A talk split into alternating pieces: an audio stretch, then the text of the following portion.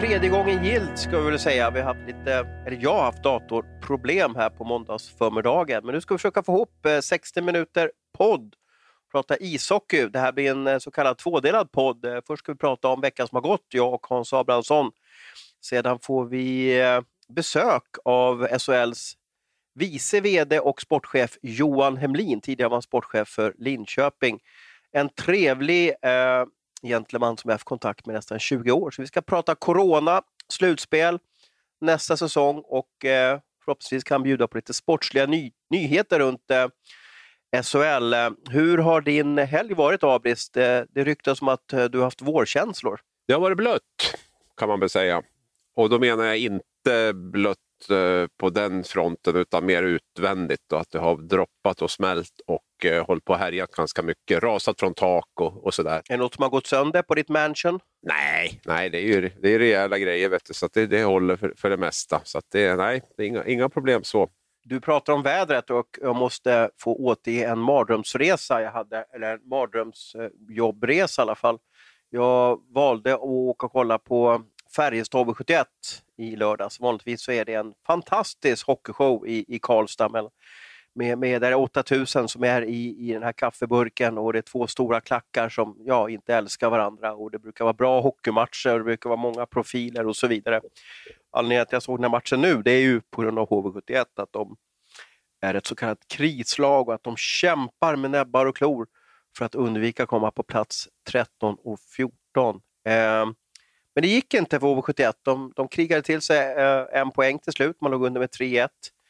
Eh, när det har gått sju minuter av eh, tredje perioden, men lyckas hämta tillbaka till tre tre. Sen, sedan vet jag inte vad man höll på i förlängningen igen, för man spelar i alla fall inte hockey utan... Eh, Man bjöd Färjestad på en två mot nolla typ. Så att eh, firma Jakobsson Lyxell avgjorde den här matchen. Eh, och effekten av den här matchen är att det forts- fortsatt är kris i H V sjuttioett. Hur ser du rent generellt på bottenstriden? Vi, vi har pratat om den här bottenstriden stort sett varje vecka. Och man tror ju att ja, men nästa vecka då är den väl på något sätt klar. Det vill säga att något lag har ryckt, något, något lag har fallit igenom. Men...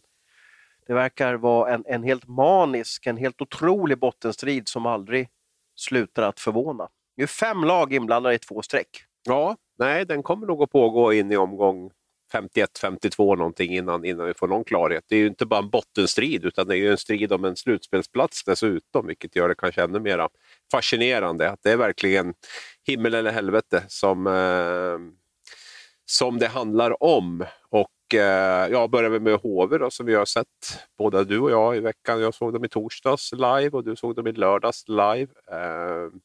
Man måste ju lägga till live nu för tiden, för det är inte så vanligt att vi inte så många som ser live-matcher längre.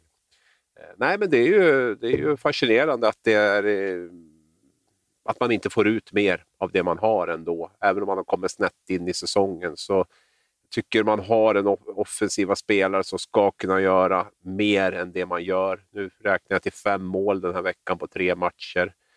Powerplay klickar. Eh, funkade inte alltså den här veckan. Och då är ju H V extremt sårbart. Eh, då ligger man på en, ett och ett halvt mål per match. Och då är det ju det är svårt att vinna matcher. Även om Hugo Alnefelt var bra både i torsdags när jag såg honom. Och eh, även när du såg honom i lördags för jag förstått. Så att... Eh, Nej, det, det, det, är, det, är ju, det är ju spelet fem mot fem och, och offensiven där som, som, som fäller dem många gånger. Sen tycker jag också att de har svårt att hålla ihop spelet under sextio minuter. Man pratar mycket klyschigt om att sätta ihop sextio bra minuter. Men det ligger ganska mycket i det där att man inte har de här djupa dipparna utan att man, man, man, man genomför liksom en gedigen match över, över tre perioder och eventuellt fem minuter till. Och det, där, där har ju H V haft problem hela säsongen egentligen.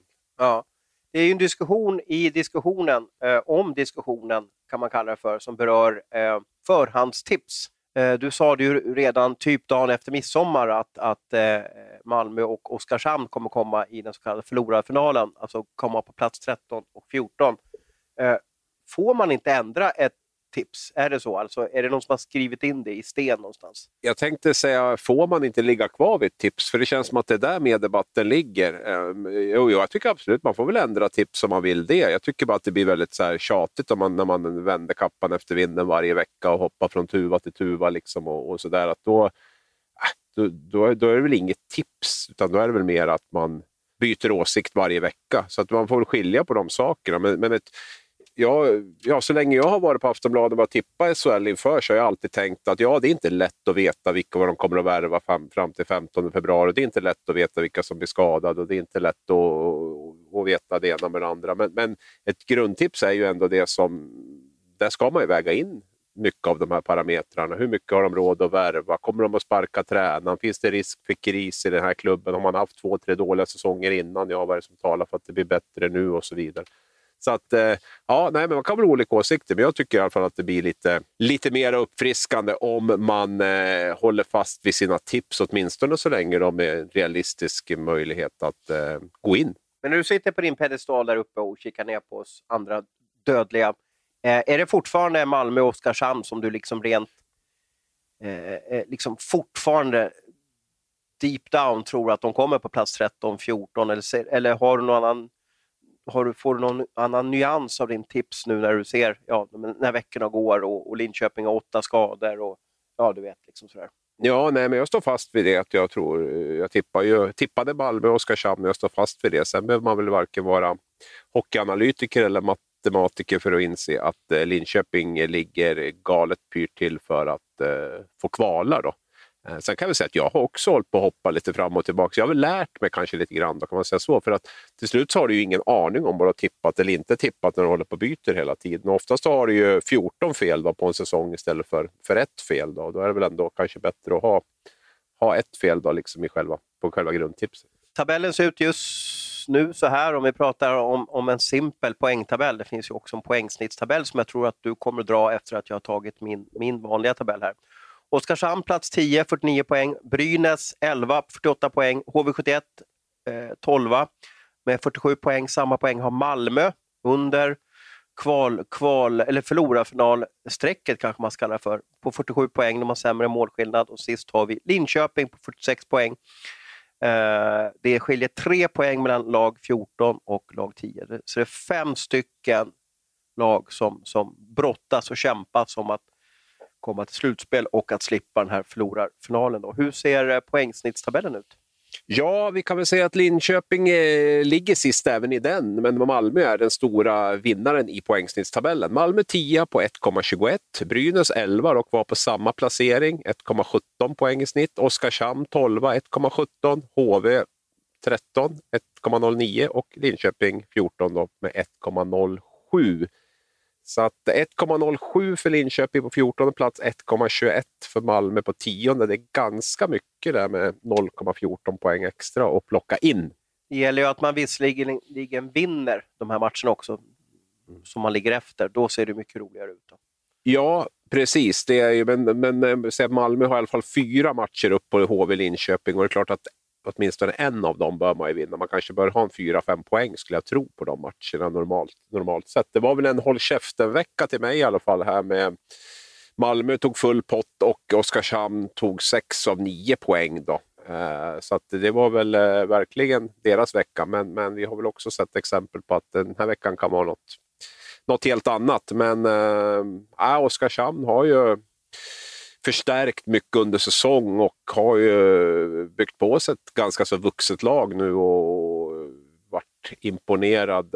Jag tyckte Malmö-matchen såg jag delvis och den tyckte jag väl inte var något vidare. Men, men, men både Växjö och, och Linköping så, så gör de ju starka insatser och plockar sex poäng eh, på en sån här vecka. Vi, vi pratar om H V som tar, tar två poäng på en sån här vecka. Det är klart att det är, då biter det lite grann i, i, i tabellen och poängsnitt och, och allt vad det är för någonting. Så att eh, det kan bli att jag får någonting uppkört efter femtiotvå omgångar av många I K O-fans. Det är ju en månad kvar nu innan den tjugofemte mars ska grundseriens femtiotvå omgångar vara avgjorda och spelade. Det som talar för Oskarshamn är också att av de här lagen, Oskarshamn, Brynäs, H V sjuttioett, Malmö och Linköping, så har ju Oskarshamn minst att förlora. Det vill säga pressen, stressen på klubben, på spelarna, på ledarna är ju mindre. Eh, störst press har nog H V sjuttioett och Brynäs på sig skulle jag vilja säga. Där är trycket från sponsorer utifrån enormt. Man får inte åka ur helt enkelt. Det, det finns inte på världskartan att H V sjuttioett ska åka ur. Eller kan åka ur. Ska ha möjlighet att åka ur. Den pressen att kunna spela hockey under är väldigt speciell. Oskarshamn är ju i ett annat läge. De, de jag säger inte att de rycker på axlarna. De vill givetvis vara spela S H L. Men skulle de åka ur så har de nästan en organisation som är gjord för hockeyallsvenskan. Man har ett publiksnitt som, som kanske är större än S H L. Men, men fansen har, ser nog inte sig själva som ett, S H L, ett riktigt S H L-lag ännu. ännu. Utan, och det gör ju att spelarna på isen kan spela lite mer avslappnat. Det är det som, som jag tror har en väldigt stor inverkan på, på hur det går. Vilket lag tror du tar den sista plats tio, det vill säga en plats i åttondelsfinalen? Jag säger H V sjuttioett. Jag håller Aha, fast vid det. Okay, ja, okay. Jag har ju tippat dem högst upp i tabellen, så då är det väl rimligt att de får av de här fem lagen. Då, så att då är det väl rimligt det att de blir där. H V sjuttioett kanske mot Färjestad då, i en åttondelsfinal, det är faktiskt ja. lite, lite hockeygodis. Ja, men det är långt, långt dit. Men du måste bjuda på ditt, för men det finns ju ingen anledning för lyssnarna att sitta och lyssna på mig vecka efter vecka här, så det är ja, det blir så bra med dig. Nästan, ja, och då är det ju så bra att du liksom bjuder på något nytt varje vecka. Vilka två ja, lag den, tror du får kvala? Jag vet inte vilken du... tova eller tuva jag var på förra veckan, men nu har jag i alla fall hoppat vidare, och eftersom jag sett Linköping och H V sjuttioett den här veckan, jag har sett mm. dem förlora, jag har sett paniken, jag har sett eh, skadorna hos Linköping som, som jag tror de har åtta spelare justerade just nu, plus att eh, Josh Hosang då i, inte är i speldugligt skick och inte har alla papper helt okej ännu. Kanske kan spela imorgon, jag vet inte. Men, men eh, och jag såg dem i tisdags, eh, de fick tre nya skador. Eh, Niklas Lundström, målvakten, fick det som ryktas vara en hjärnskakning. Ingen såg någon smäll, det vill säga oturskada. Eh, Andrew Gordon, den omtyckte eh, transatlanten, han har ett A på bröstet också tror jag, eh, skadade sig själv när han var i ett friläge. Det händer ju inte allt för ofta att man skadar sig i ett friläge.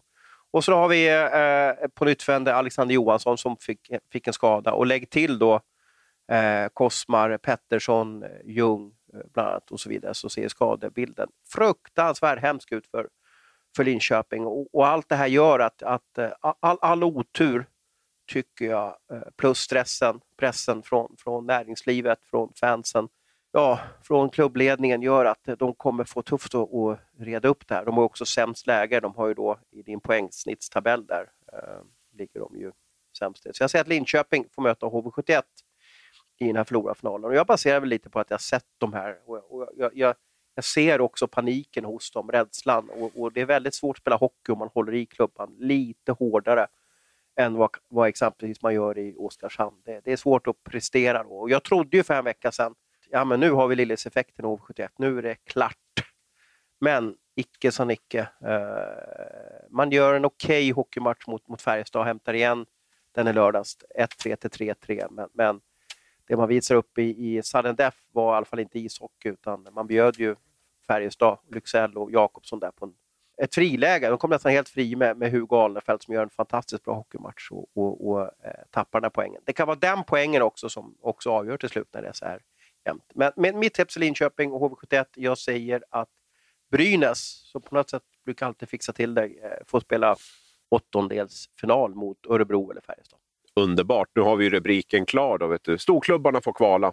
Tack Thomas. Ja, precis. Precis, ja. precis. Eh, H V sjuttioett, jag bevakar ju dem i lördag så du såg dem i veckan. Eh, vi måste bara dra en liten anekdot här. Något sånt där. Eh, eh, både du och jag var lite fascinerade över Jordan Murray, då, den nya H V sjuttioett-backen, då, Öde. Då. Eh, han värvades ju för H V, för jag har spelat fem matcher i H V sjuttioett nu. Kom från Riga den här säsongen, och när han kom då så kom ju medieuppgifter där från, från eh, Lettland att han hade stulit Ilja Kovalchuks klubba, så jag var tvungen att, att lyssna med honom om det här stämde och så vidare, och det stämde faktiskt. Han, han, det var hans barndomsidol eh, Ilja, och han ville ha en souvenir av honom, men det här gillar man ju inte K H L, att man bryter upp dörrar till omklädningsrum och, och, och tar klubban. Jag tror kanske inte det var själva priset för klubban, utan det var nog själva förseelsen som gjorde att han fick lämna. Vems hockeyklubba skulle du vilja stjäla? Niklas Bäckström tror jag. Niklas Bäckström, aha. Ja, fast okay. Den är ju lefty i för sig då. Skulle egentligen haft en right-klubba i och med att jag är högerfattad, eller var högerfattad, eller vad det heter. Men ja, det får bli Bäckström sen då, då. Den känns magisk. Ja, just det. Just det. Vad säger du om Murray-storyn för övrigt? Nej, sjuk grej alltså. Det, jag, jag, jag vet faktiskt, när jag spelade med Vålerengen en gång i tiden, så för länge sedan, så mötte vi vitryskt lag. Och då vet jag att det försvann en del grejer eh, från vårt omklädningsrum. Det var klubbor och, och lite annat sånt här. Um, nu ska jag inte säga att det var de som som tog dem. Men det gick lite sådana rykten i alla fall. Ja, nej, men det är väl väldigt anmärkningsvärt. Eh, känns ju lite knepigt faktiskt. Knepigt personlighetsdrag på något sätt eh, av en spelare. Att, eh, man tycker att det borde gå att lösa på ett, på ett annat sätt på den här nivån än att man ska springa runt och snatta klubbor där. Jag kanske har kunnat gjort någon deal med Kovalchuk eh, liksom på ett mera fair sätt. Men jag vet inte om du säger... så byter man ju tröjor efter matchen. Nu kanske man inte gör det i coronatiden, men, men eh, han kunde ha frågat om Iljas klubba efter matchen. Det känns ju som det mest logiska eh, att göra det. Jag vet inte om det säger något om eh, Murray som person eller... eller om vi inte ska dra några sådana slutsatser av det. Ja, det är en väldigt skruvad story i alla fall. Tufft. Förstår jag menar va? Alltså, det, det är ju ett ja. speciellt land. Alltså, jag, ja. jag tror att hela K H L krävde att, vad gör du Jordan? Tar du liksom ikonens klubba? Nu måste du därifrån. Nu får du inte vara kvar. Ja. Det, det, nej, är nog inga, det är nog ingen liksom kärlek och, och, och, och liksom balsam som läggs, läggs mot sådana här händelser. Nej, det tror inte jag heller. Så att det, var nog, det var nog inte rätt sak att göra eh, vid den tidpunkten. Han hade väl kanske inte... rosat marknaden supermycket i Riga heller. Så att, nej, han sa det att han har knappt spelat hockey eh, senaste året och det är det som blir också en, en aspekt när man pratar om de här lagen, nyförvärven. Vissa spelare verkar klara det jättebra, andra som Stoa, kanske som Murray. Eh, vi har transatlanter i Malmö som har vikendelser nu på sista tiden här. Eh, klarade inte av det. Vad beror det på att vissa spelare kommer hit och ser ut som en rund melon direkt och, och, och vissa ser ut som ruttna ägg? Jag tror att det handlar mycket om förberedelser. Hur, hur noggrann du har varit, hur seriöst du har tagit på, på liksom utmaningen ändå att spela här i Sverige. Det är inte så att vi är världens skickligaste liga, men det krävs ändå ganska bra fysik och, och bra ordning på kroppen för, för att spela här. Och, eh, det tror jag är en stor anledning. Sen tror jag också, om vi tar Matt Donovan som exempel, att han har spelat i ligan förut och vet ganska exakt vad som förväntas. Nu har i och för sig Ryan Stoa också gjort det, men, men, men det, det underlättar nog i alla fall lite grann om du dessutom är, är i fysiskt bra form så, så klarar du av det. Jag tycker ju att Donovan, Matt Donovan, H V-backen där är ju ett bra exempel på att det går i alla fall. Sen har vi ju ett par exempel som du räknar upp som visar att om du inte är förberedd så, så går det inte alls. Nej. Det var även två spelare i Leksand som också visat upp lite himmel och helvete. Det är Aston Carter som har gjort det bra, måste jag säga. Och vi har mister Müller från Schweiz som, som kanske inte gjort det så jättebra. Så att det är väldigt skillnad på hur beredd man är. Man kanske tror att man kommer till en B-liga, att man kan åka och liksom chippa puckar hur som helst och, och, och dra en hamburgare i periodpausen. Men så är det inte. Det, här är, det behövs en väldigt speciell motor i S H L-spelarna som gör att man ska orka hela tiden. Är vi klara med bottenstriden eller vill du säga något mer eh, mot våra lyssnare? Nej, jag har väl, har väl hyllat Oskarshamn, va? Har jag gjort, tror jag. Brynäs har vi inte pratat någonting om. Linköping har vi nämnt. Malmö kan vi nämna för sjutton. De har ju haft covid-uppehåll och vi kommer att komma ja, in mer på det med Hemlin där, absolut. Där. Men, men det vi kan säga är väl ändå att de eh, är tillbaka i träning. Fick besked om det alldeles innan podden spelas in här. Så eh, matchen på torsdag mot Djurgården räknar de att spela. Så det blev typ bara en lång weekend ledigt för, för Malmö. Ja, precis. Vi har två trender i S H L. Vi har ett lag som går som en raket och ett lag som inte går som en... Ja, det går, man går som en raket fast åt andra hållet. Det vill säga liksom man håller på sjunker likt ett blysänke i Nordsjön. Eh, eh, vilket lag är det jag syftar på som går väldigt bra och som rosar marknaden? Ja, i och med att du sa rosar marknaden så tänker jag väl på Leksand då. Ja, precis, är väl det. Det måste man ändå säga. Var väl lite... Man har sin bästa tabellplacering på tjugotvå år och har den här veckan slagit, eh, man har slängt eh, Örebro-spöket i Siljan och man slog Skellefteå, formstarka Skellefteå på bortaplan. Eh, jag satt och gjorde så kallat plusjobb under söndagen här.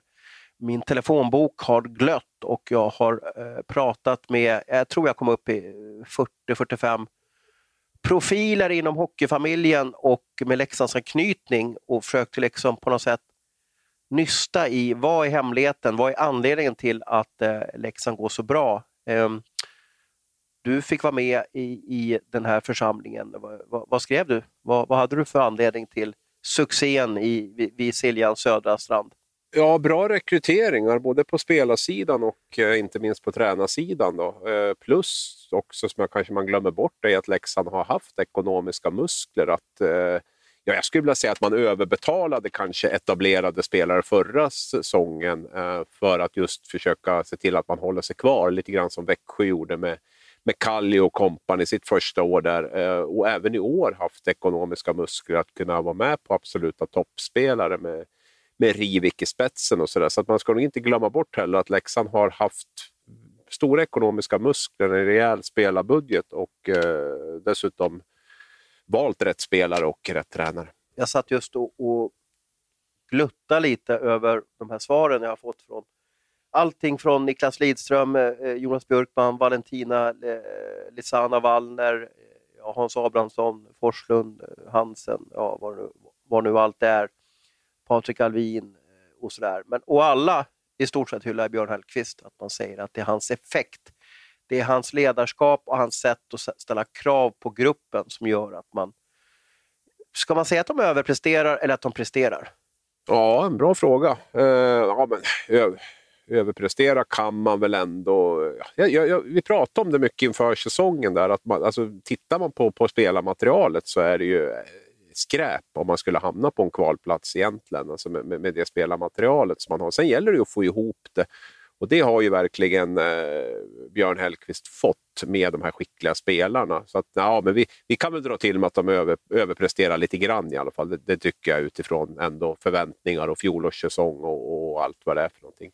Ska jag också säga det, det är inte lätt. Jag menar, vi har ju haft Bert Robertsson som har kommit in i Linköping och ska få till en förändring. Vi har Niklas Ram i H V som ska få till en förändring, och vi har Peter Andersson som ska få till en förändring i Brynäs. Så det har ju gått sådär alltså. Och därför är det ju väldigt bra jobbat på kort tid. Jag tror att man hade en hyfsad start på säsongen. Både Leksand och Oskarshamn startade säsongen bra. Oskarshamn kom i en fruktansvärd dipp. Jag tror man hade sexton raka matcher utan seger eller, eller vad det var nu.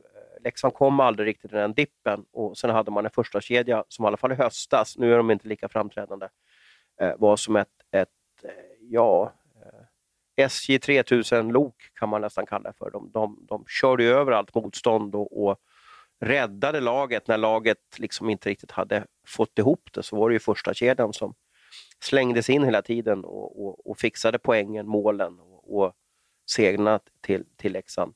Eh, om du sitter på din pedestal då, eh, vad hade du för tips i början av säsongen på Leksand? To- tolva.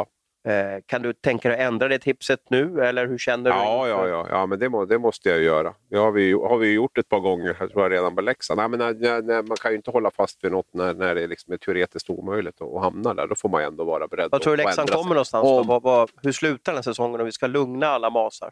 Ja, jag, tro, jag trodde man var borta från topp sex-placeringen där ett tag. Men jag, jag, jag säger att man blir, man blir topp sex. Man blir sexa. Ska veta att gör man en tabell på de sista eh, tjugo omgångarna så ligger man tvåa i den. Så att man ja. har en, även över tid har man alltså tjugo matcher nästan halva säsongen som man spelat upp sig. Man har presterat väldigt bra under en lång tid, och den Den trenden brukar hålla i sig. Det är Rögle som leder de sista eh, tjugo matcherna här.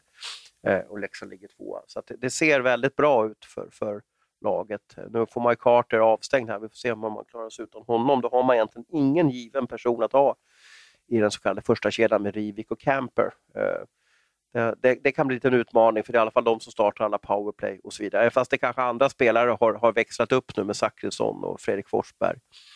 Eh, och Ritola också, va? Ja, Ritola såg bra ut då. Ja. Hur ska man göra med honom då? Det är ju en, det är en vattendelare ja. här i, på Noret. Uh, ska man förlänga med honom eller ska man uh, skicka honom till Borlänge? Allt handlar nog om prislappen där. Jag menar, en, en, han har ju spelat ganska dyrt, lär vi väl ändå säga, under de här åren. Med externa finansiärer och allt möjligt vad det är. Så att, eh, det är klart, en Mattias Ritola som är, som är sugen på hockey och där kroppen håller är väl absolut intressant, men jag skulle inte säga till vilket pris som helst, utan det, det, det handlar nog lite grann om vad han själv är, är beredd att spela för. Jag skulle inte, inte lägga mig så högt där, men, men kan man komma överens så, så, så är det en, en, en intressant spelare att ha med sig ett, minst ett år till. Ja, ja. Leksand är en raket i positiv bemärkelse. Vi har ett annat lag som är en raket i negativ bemärkelse. Eh, nästan på dagen nu, ett år sedan, som jag var nere i eh, Tjeckien och kollade på Champions Hockey League-finalen. Frölunda vann den. Eh, och eh, när man vann för två år sedan så, så eh, gav det effekten att man vann hela S H L. Man fick en positiv eh, resa efter det. Nu, nu vet vi inte, förra säsongen var det ju inte färdigspelad, men på kort sikt så fick Frölunda ingen positiv eh, effekt av fjolårets Champions Hockey League. Och just nu på de senaste fem matcherna så har man bara en seger. Och egentligen just nu så är det väl kanske bara... Ja, hur ligger de till i din poängsnittstabell då, om vi ska dra den där? Ligger de fortfarande på topp top sex där, eller vad oh, hamnar de då? Ja, men nu vart det rörigt mellan mina fika. Men ge mig en sekund här bara så ska vi ta fram den. De eh, ligger i alla fall i den klassiska, poäng, klass, klassiska poängtabellen, så ligger de i alla fall femma då. Men det är bara ja, en poäng ja. från plats sexa. sju då. Sexa i snitttabellen, men exakt samma snitt som Leksand på sjunde plats då. Så att... Eh, Ja, så det, det, är inte, det är inte mycket marginal om vi säger så. Tittar vad man på har en... hänt? Ja, vad har hänt? Tittar vi på en snitttabell från tjugohundratjugoett där också, så ligger man ju tre, trea från slutet då. Linköping och Djurgården bakom sig bara. Man har snittat precis strax över en poäng per match bara. Så att det är ju en jätterelevant fråga. Det har väl hänt... Ja, det är på väg att hända lite samma sak som förra året. Att, att Frölunda dalar i tabellen mot, i slutet av säsongen när man normalt sett ska vara, vara som starkast. Och då vi har vant oss vid att de är som starkast där. Frågan är vad som har, vad, vad det är. Det är ju inte helt enkelt. Vi kan ju dels prata om att Frölunda har ju en, har ju en väldigt liksom, mycket som är bra. Man gör mycket bra i spelet, men man tar väldigt dåligt betalt för, för det man gör. Och det kan man ju också fråga sig om det, om det handlar om skicklighet eller inte, eller om det bara är lite oflyt just nu och att det kommer att vända om man fortsätter ligga på de här siffrorna. Min känsla är väl att det pratades ju en del förra året om att inte man inte fick ihop grupper riktigt. Att det liksom inte riktigt var den här stämningen och att alla drog åt samma håll och man gjorde vissa förändringar på spelarsidan, och man levde ju väldigt mycket på det här under hösten när man sa att liksom det är ett, ett, en, ett kollektiv som jobbar tillsammans och det är det som är vårat. Nu känns det nästan som att det är, jag vet inte om man drar åt samma håll nu heller. Det känns som att det är väldigt uppstyrt allting. Alla ska spela likadant. Alla ska jobba exakt lika.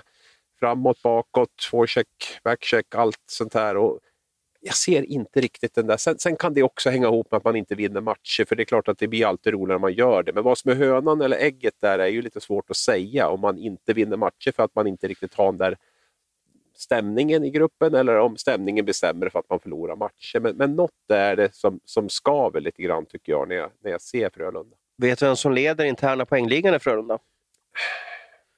Nej, kan det vara Patrik Karlsson kanske eller något ja, sånt här? Snyggt, snyggt, är det snyggt, så? Snyggt. Ja, du ser. Ja. Ja, och jag tänkte lite... att han kanske inte ska leda interna poängligan. Och så och, jag tänkte och, och, när det finns och, spelare precis. Som Johan Sundström, eh, Joel Lundqvist, Mursak, eh, Simon Hjalmarsson och så vidare. Och det som var faktiskt en liten fördel för mig där när jag gissade var att jag hade plockat fram poängligan för tjugohundratjugoett här på Frölunda. Och där, där leder Patrik Karlsson på åtta poäng.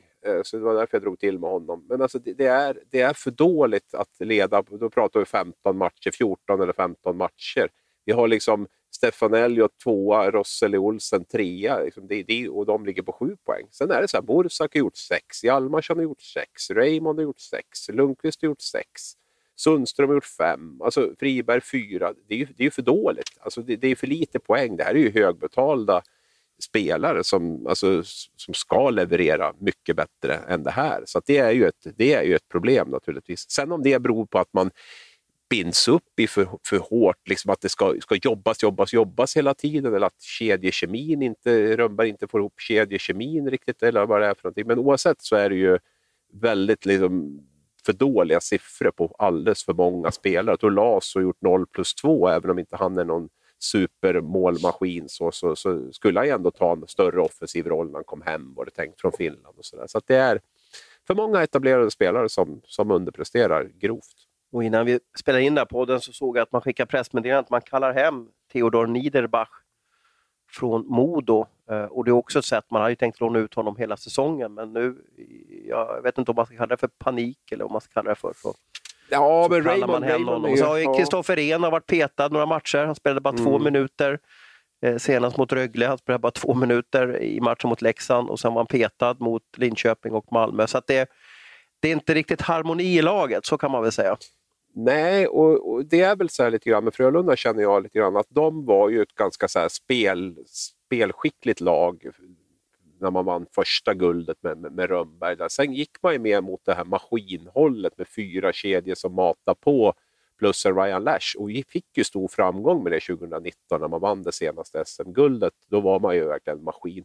Nu tycker jag att det här kanske maskintänket har gått lite grann till, till överdrift, så att det snarare har blivit liksom kontraproduktivt för Frölunda. Att det liksom är för, för mycket maskin och för lite möjligheter till kanske lite... Man har använt trettiofem spelare den här säsongen också. Ja, och vi ska väl säga med Niederbach där att han kallas hem, talar väl för att Lucas Raymond skada är, är vad han hade hoppats på i alla fall. Så att, sen, sen funderar lite Sund, grann på... Sundström avstängd också. Mm. Sen är ju Frölunda svårbedömt. Jag menar, jag satt väl här för någon vecka sedan och sa att det är nog kanske det laget som kan klättra i tabellen. Typ. Och, och, nu, eller, ja, och nu är man på väg neråt igen när man slutade sjua förra året. Så att, Jag, jag tycker det är svårbedömt. Det är klart att det kan ju, man har ju tillräckligt med skickliga spelare, man har ju ett grundfundament som, som räcker långt och, och sådär. Så att får man, får man en vändning på det här så kan man väl absolut vara med och, och, och fightas om i ett slutspel långt. Men jag tror inte att man kan tappa en topp sex-placering igen och eh, gå långt i slutspelet, eller gå hela vägen i alla fall. Det tror jag blir, blir tufft för. Men om du sitter på din pedestal där, vad, vad, vad hade du tippat Frölunda, och om du mot förmodan får ändra i tips, vad, vad kommer de komma? Jag tror att jag hade tippat dem trea. Jag är ganska säker på att jag hade, hade dem trea. Jag får väl gå in och dubbelkolla det där sen. Men eh, jag får väl dra till i alla fall med att de eh, kommer fyra då. Jag gör det ändå. Jag måste ändå liksom hoppas på det. Jag tror jag det var svårt att nå Luleå, Växjö och, och Rögle. Kan de vara nedtränare för att ladda för det som kommer efter den tjugofemte mars? Absolut. Så kan det vara. Så kan det absolut vågar vara. Man träna ner sig nu för tiden? Ja, det är klart att man gör det. Det gör väl alla som vill gå långt och som satsar på att gå långt och som tycker att det viktigaste matcherna spelas där i slutet, gör ju det ändå. Sen är det ju alltid en avvägning, för att man, man nu riskerar man ju att tappa en topp sex-placering till och med om, om, om man nu är nedtränad. Så jag tror att det liksom det finns alltid en balans i det där, eh, hur, hur, hur hårt man ska köra på. Och det är klart att man kanske har... Skellefteå kunde ju också vara ett sånt här lag som bred på rätt ordentligt där, till och med inför slutspelet. Jag minns någon kvartsfinal eller någonting när de kom ut och så riktigt tunga ut i benen. Och då kom det ju fram efteråt att de hade väl dragit det där liksom, så långt det bara gick med, med träningen för att liksom, vara som bäst i, i finalerna. Men det kan ju sluta med att man... Eh, gå bort sig på vägen dit också. Så att, visst, det kan vara så. Men ja, det återstår väl att, återstår att se. Frölunda är svårbedömt. Sen vet jag inte heller med, med tränarstaben där heller om det är lite för mycket. Roger Rönnberg, två Luleå-kompisar med sig där också. Jag tror att det kan vara bra om det finns en, en balans i det där. Han har ju haft mycket andra människor bredvid sig med allt från med allt från heter det, Robert Olsson till Claes Östman och Per Johansson och Johan Lundskog och sådär, som ändå kanske blir en bra motvikt mot, mot honom, även om jag har extremt stor respekt för honom som, som ledare. Då är det dags för del två av den här podden, och nu har vi med oss en eh, fin gäst i eh, Hockeyligan, Svenska Hockeyligans vice vd tillika sportchef Johan Hemlin. Välkommen! Tackar så mycket. Vi har väl känt alla i snart tjugo år, känns det som. Jag minns när du kom upp i... i kan det ha varit i Södertälje första gången vi träffades? Det kan det vara. Det var ju något år med juniorerna där, och sen blev det A-laget med Hans Särkjärvi. Det kan stämma mycket väl. Jag gjorde fyra bra år i Södertälje. Fin klubb. Och sedan så är du kanske mest känd som sportchef för Linköping, där du tog laget till två S M-finaler och föll, hade lite stolpe ut där i, i, i två finaler. Hur mycket grämer det för dig? Nej, just nu tänker jag inte mycket på det, men det, det var likadant där. Det var elva bra säsonger, tror jag, i L H C, där jag trivdes väldigt bra. Men sen hörde ju S H L av, så det kanske är läge att byta efter elva år i en klubb. Så att nu är jag inne på sjätte året i, i S H L, så att eh, hockeyn trogen fortfarande. Kan du dra lite snabbt för våra lyssnare? Vad, vad har du för arbetsuppgifter och vad är ditt ansvarsområde på Svenska Hockeyligan? Oj, ja, man kan börja med alltså det som rör jag har ju väldigt tät kontakt med klubbarna hela tiden, och tittar man i dialogen med sportcheferna så är det mycket det som rör avtalsfrågor, alltså rookieavtal, de vanliga avtalen, artistavtal, de här regelverken, klausuler, samarbetet med spelarfacket, alla de bitarna som rör spelarnas trupper och avtal. Det kan man säga är ett område. Sen också den dialogen vi har med ishockeyförbundet gällande tävlingsbestämmelser, landslagen. Där kommer även Hockey Europe och N H L-avtal och Champions Hockey League in i den delen. Spelarnas säkerhet, mm. där jag inte är operativt ansvarig, men eh, där ligger ju så att säga situationsrum och referenspersoner och hela disciplinsystemet.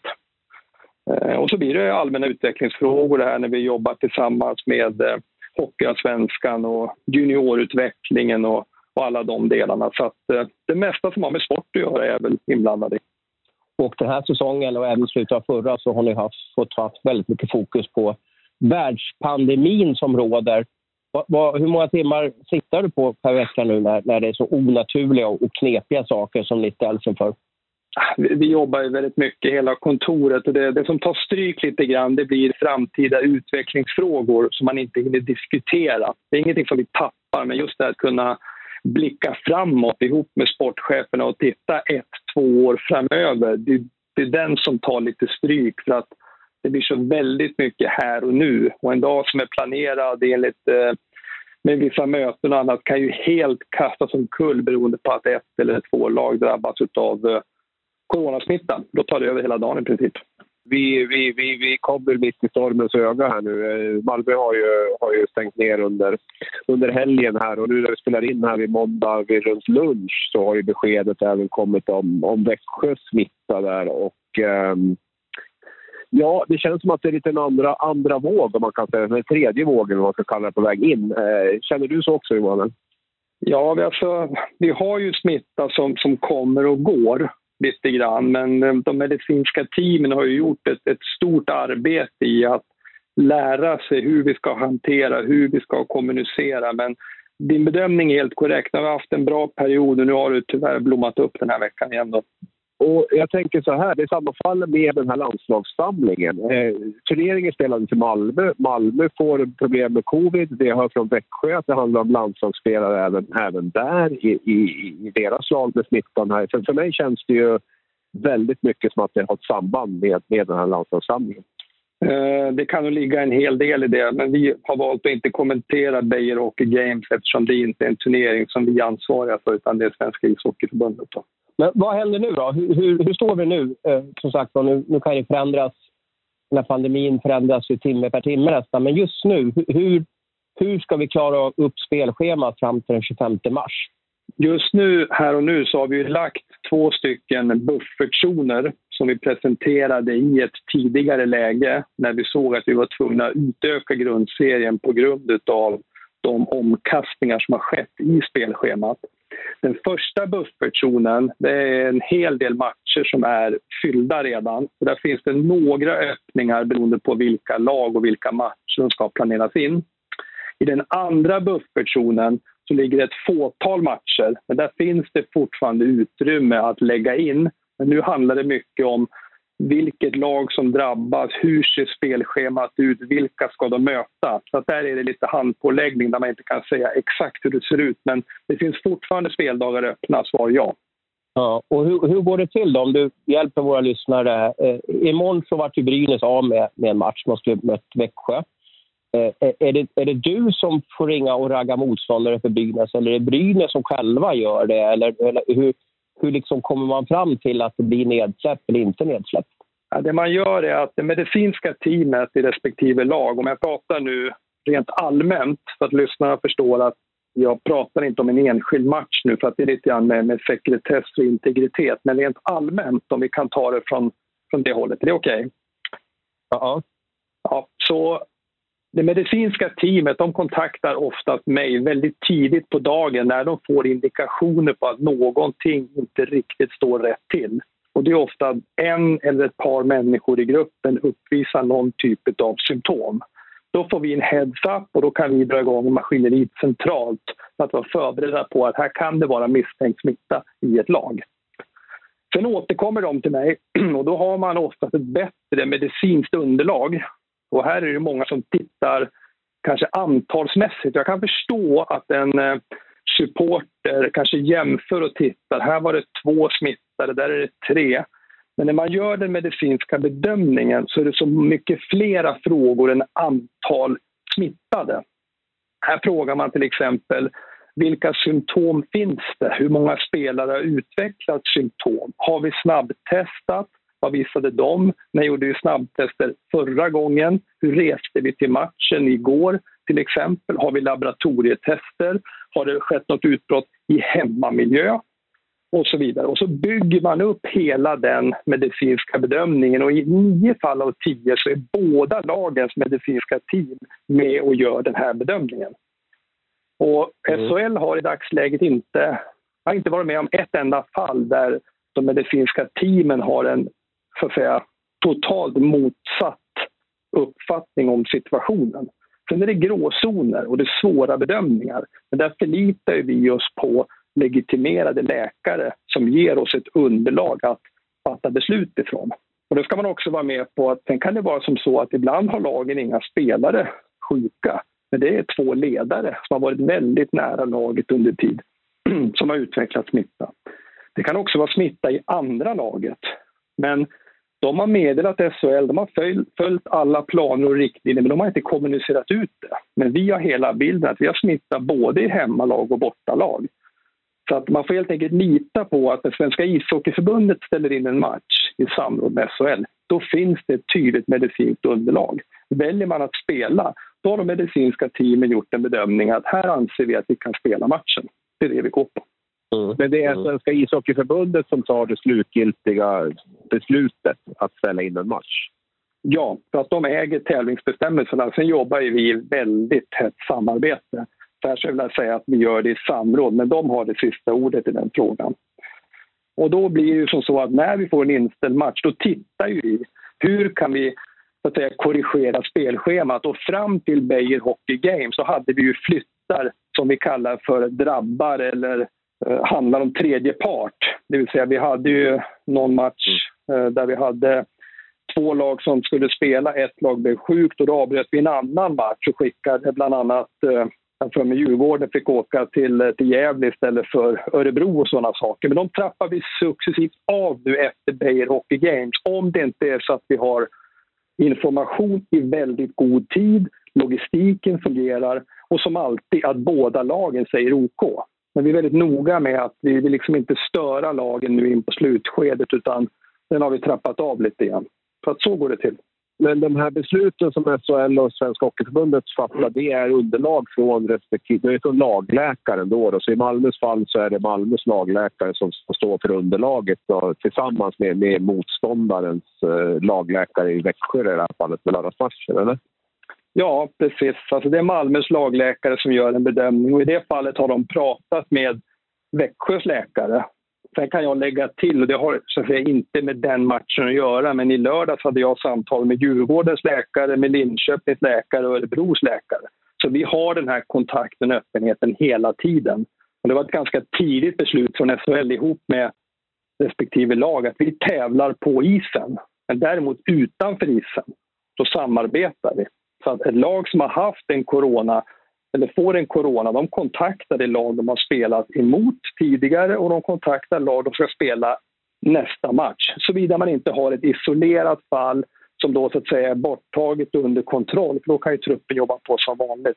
Ja, det finns ju röster som har höjts nu för att de tycker att, och den frågan blir ju återigen aktuell som det blir här hacket. Nu får vi se hur stort det här hacket blir, om det blir en tredje våg som, som drabbar liksom alla klubbar till slut. Men hur långt vi har ju, det ska ju spelas hockeymatcher nu till tjugofemte mars kan man säga, sen ska det sluta börja.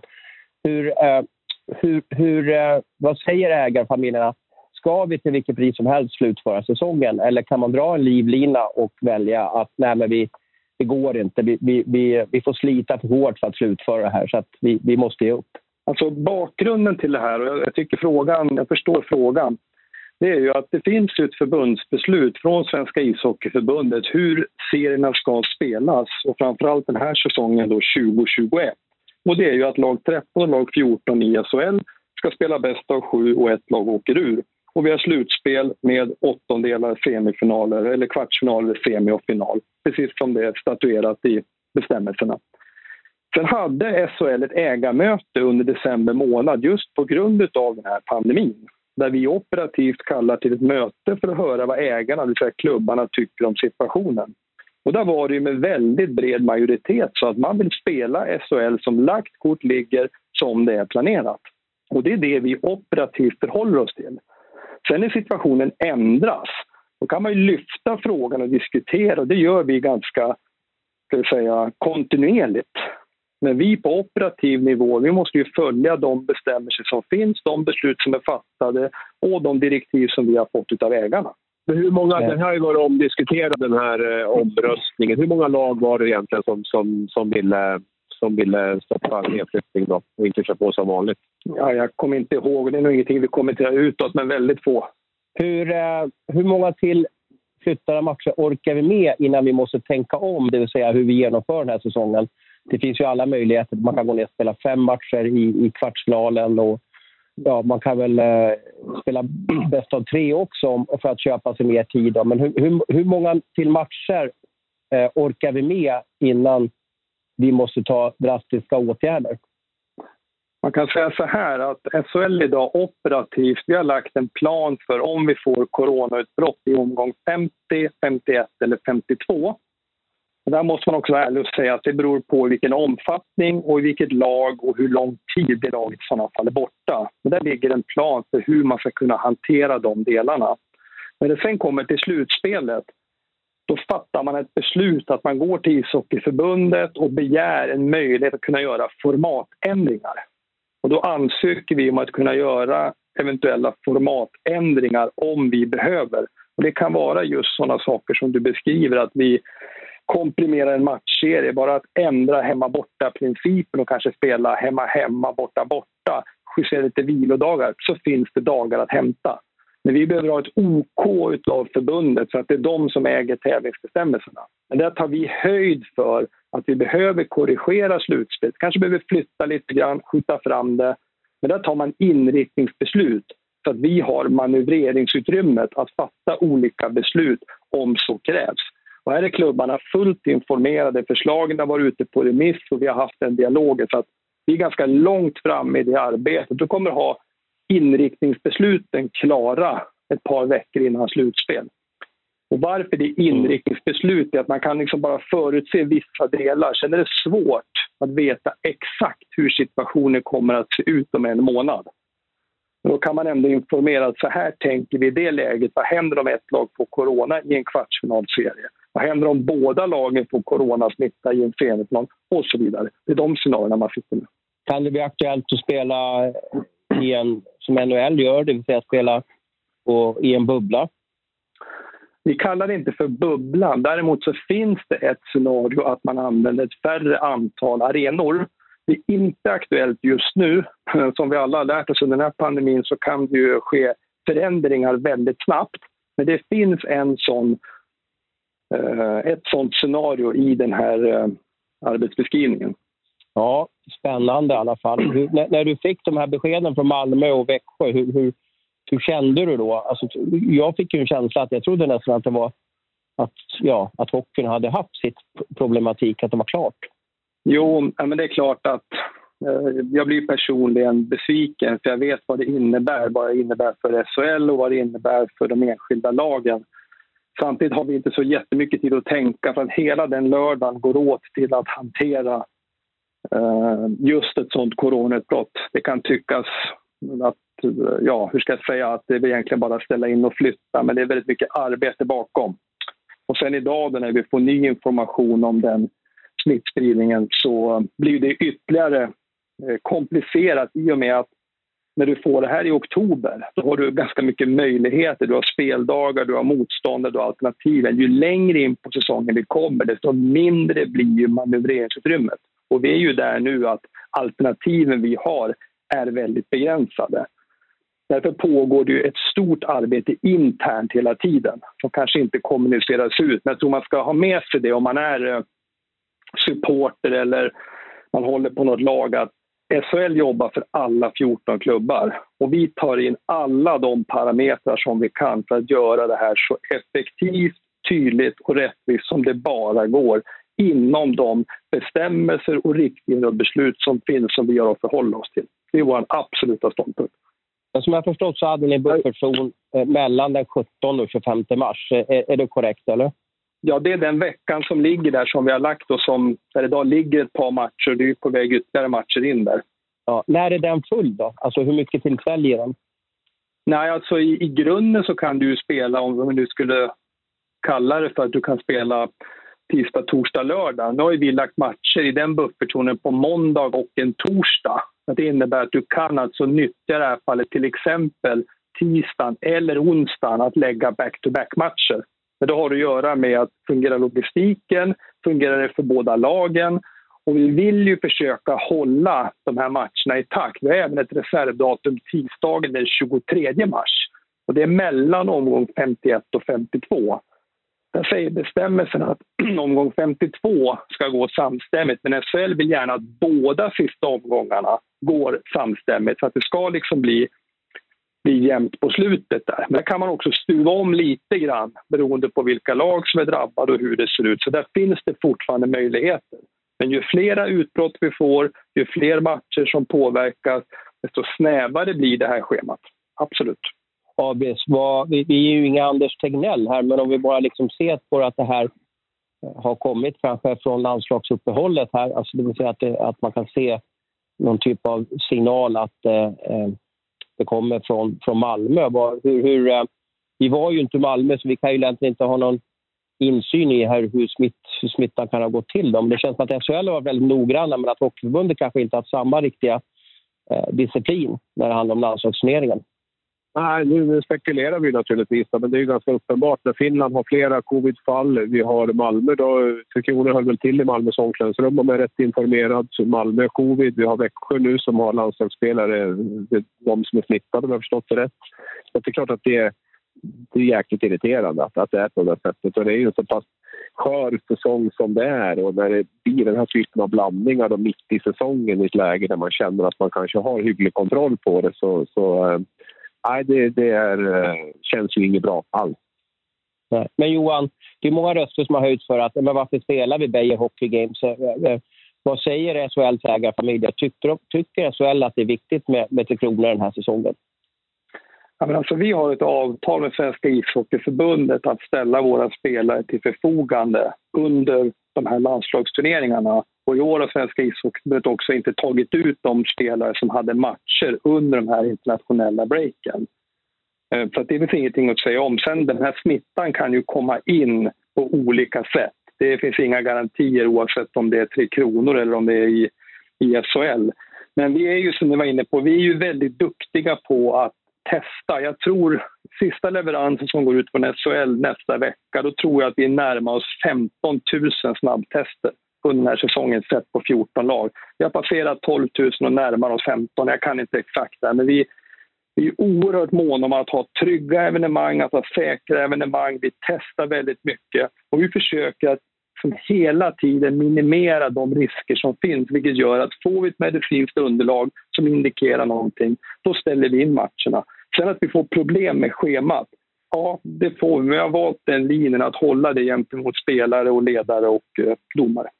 Mm. Hur, hur ser du själv på de här sportsliga, den här sportsliga rättvisan un, under den här säsongen? Jag vet att du... du ja, hur, hur, hur, hur, hur, hur känns det i magen liksom, när, man, när, när det blir på det här sättet där många lag får väldigt stökiga scheman?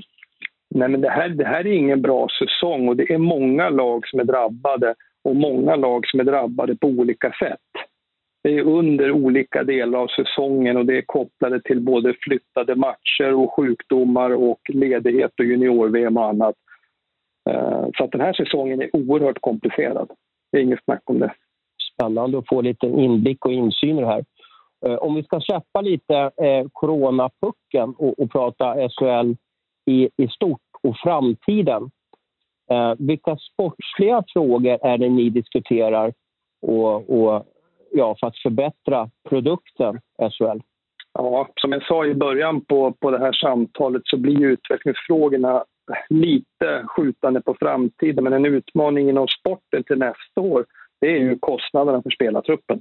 Alltså klubbarna har gjort okay. ett enormt arbete med ekonomin tidigare. Med de här licensreglerna så har man ju försökt att bygga upp och få ordning och skapat bra förutsättningar. Hade vi inte haft det, då hade vi inte överlevt den här säsongen. Men det är klart att alla klubbar får ju skära i ekonomin, göra omprioriteringar, och det är klart att det kommer att slå på den största kostnadsposten som är spelarlönerna inför kommande säsong. Stämmer att du ser alla spelarkontrakt från klubbarna? Uh, nej, det stämmer inte. Däremot så har vi alla spelarkontrakt och de granskas. Alla klubbar som gör ett spelaravtal skickas in och det granskas. Sen hamnar det på mitt bord om det är något avtal som har en sportslig uh, del som uh, möjligen går att tolka på något sätt eller som inte är korrekt. Men av trehundrafemtio spelare så vill jag påstå att det hamnar två avtal på mitt bord varje år. Och det är oftast bara ett misstag som man korrigerar väldigt snabbt. Det jag tänkte fråga komma till, vad, vad, vad uppskattar du att snittlönen är i, i S H L ungefär? Som spelare? Det beror på lite grann när man mäter. Alltså medellönen för en spelartrupp varierar lite grann under säsong. Och i år kan man säga att den rör sig omkring fyrtiotvå miljoner kronor. Den har ökat ungefär i snitt med en halv miljon kronor från oktober till januari.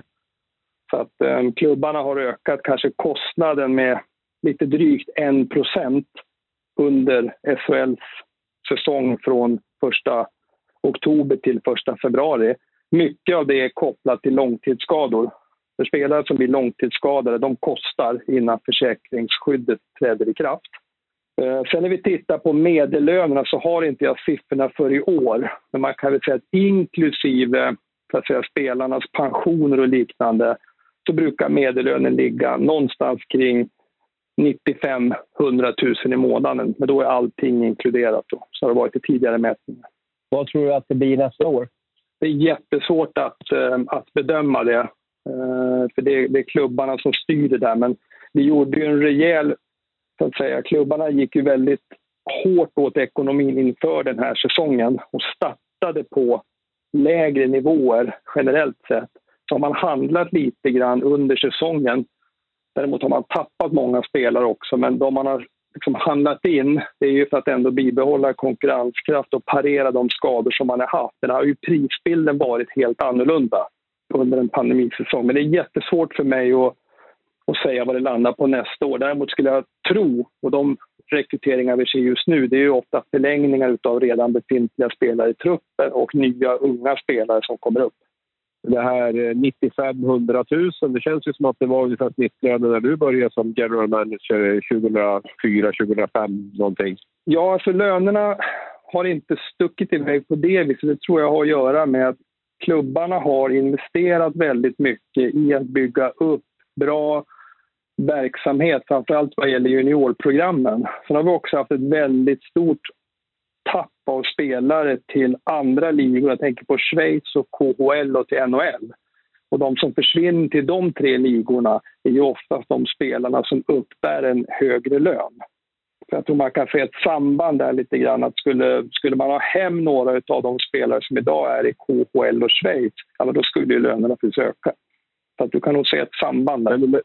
Ja, men då, men då kan man ju inte säga att den här enorma ökningen i tv-pengar, den har inte hamnat hos spelarna direkt, kan man säga, utan snittlönen är ungefär detsamma nu som det var för femton år sedan, fast den tv-pengarna har tiodubblats, eller att säga. Men ja, jag vill inte prata jag vill inte prata tv-pengar så, utan jag tycker nog att klubbarna har liksom fördelat de inkomster de har på ett, på ett bra sätt och byggt en robust verksamhet. Glöm heller inte att vi gick från tolv till fjorton lag mitt inom de här senaste åren också. Ja, intressanta uppgifter. Det är bra betalt för våra spelare i, i S H L. Det finns ju många så här klassiska sportfrågor som, som du har äran och förmånen att och, och ta i och, och diskutera och så där. Det här med stor och liten rink, är det en fråga för svensk hockey eh, eller en icke-fråga? Och hur ser du, som har varit med i hockeyfamiljen länge, blir det bättre hockey med liten rink? Det är klart att det är en fråga som kan diskuteras. Den var uppe på Hockey Europe, kan man säga. Hockey Europe är alltså de allra största ligorna i hela Europa, där man konstaterar att nuvarande rinkstorlek är bra för europeisk hockey. Den är bra för barn, ungdomar, damer och herrar. eftersom alla ofta spelar på den där typen av rink. Sen är det intressant att se liten rink i N H L. Det är intressant att se liten rink i de internationella mästerskapen. Så jag kan tänka mig att bygger man nya rinkar, då kan man nog titta på att göra en möjlighet att både ha stor och liten rink. Men här och nu idag så är det ingen fråga för svensk hockey. Den är inte på agendan överhuvudtaget. Vilka frågor är finns på agendan då? Nu, nu, jag vet att du säger att, att, eh, att ni inte hinner tänka så mycket utveckling och förnying och, och sådär. Men, men om, man, om man är hockeysupporter och sådär, vad, vad, vad kan hända med sporten i de kommande fem åren? Vad, vad, vilka saker diskuterar ni? Ja, men vi diskuterar olika saker. Hur kan vi få upp ännu bättre och skickligare spelare från våra hockeygymnasier? Hur får vi ännu flera spelare att utveckla och ta steget över till N H L, men samtidigt få spelare som inte hamnar i N H L att vara kvar i Sverige ytterligare en säsong istället för att kanske gå via andra ligor?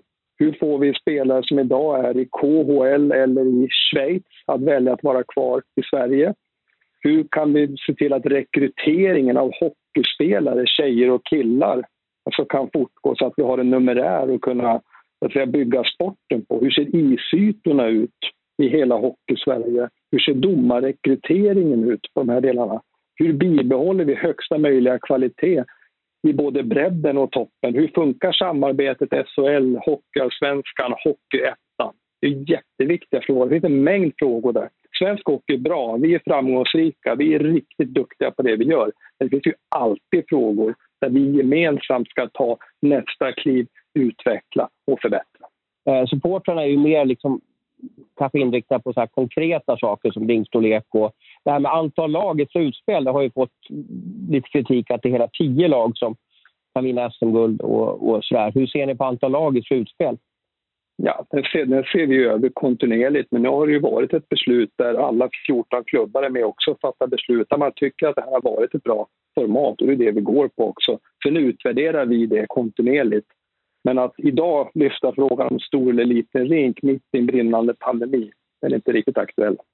Ja, men det känns ju som att det är väldigt svårt att, att, att prata om så mycket annat. Så, saker som är normalt för Brynäs, som slutspel, ekonomi, löner, alltså, men, men det här med covid över, överskuggar ju faktiskt allting. Hur, hur, hur viktigt är det att genomföra slutspelet i år med tanke på att det inte kommer att generera speciellt mycket intäkter till, till klubbarna och med publik och sådana saker? Hur, hur ser du på den?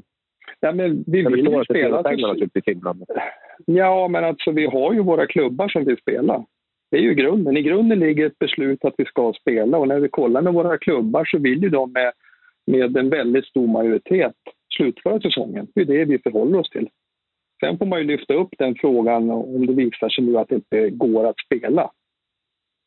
Men det är ju liksom en annan del av diskussionen. Men vi går ju på det beslut som finns och de riktlinjer som ligger och det klubbarna har förmedlat till oss. Det är det vi sköter på operativ nivå.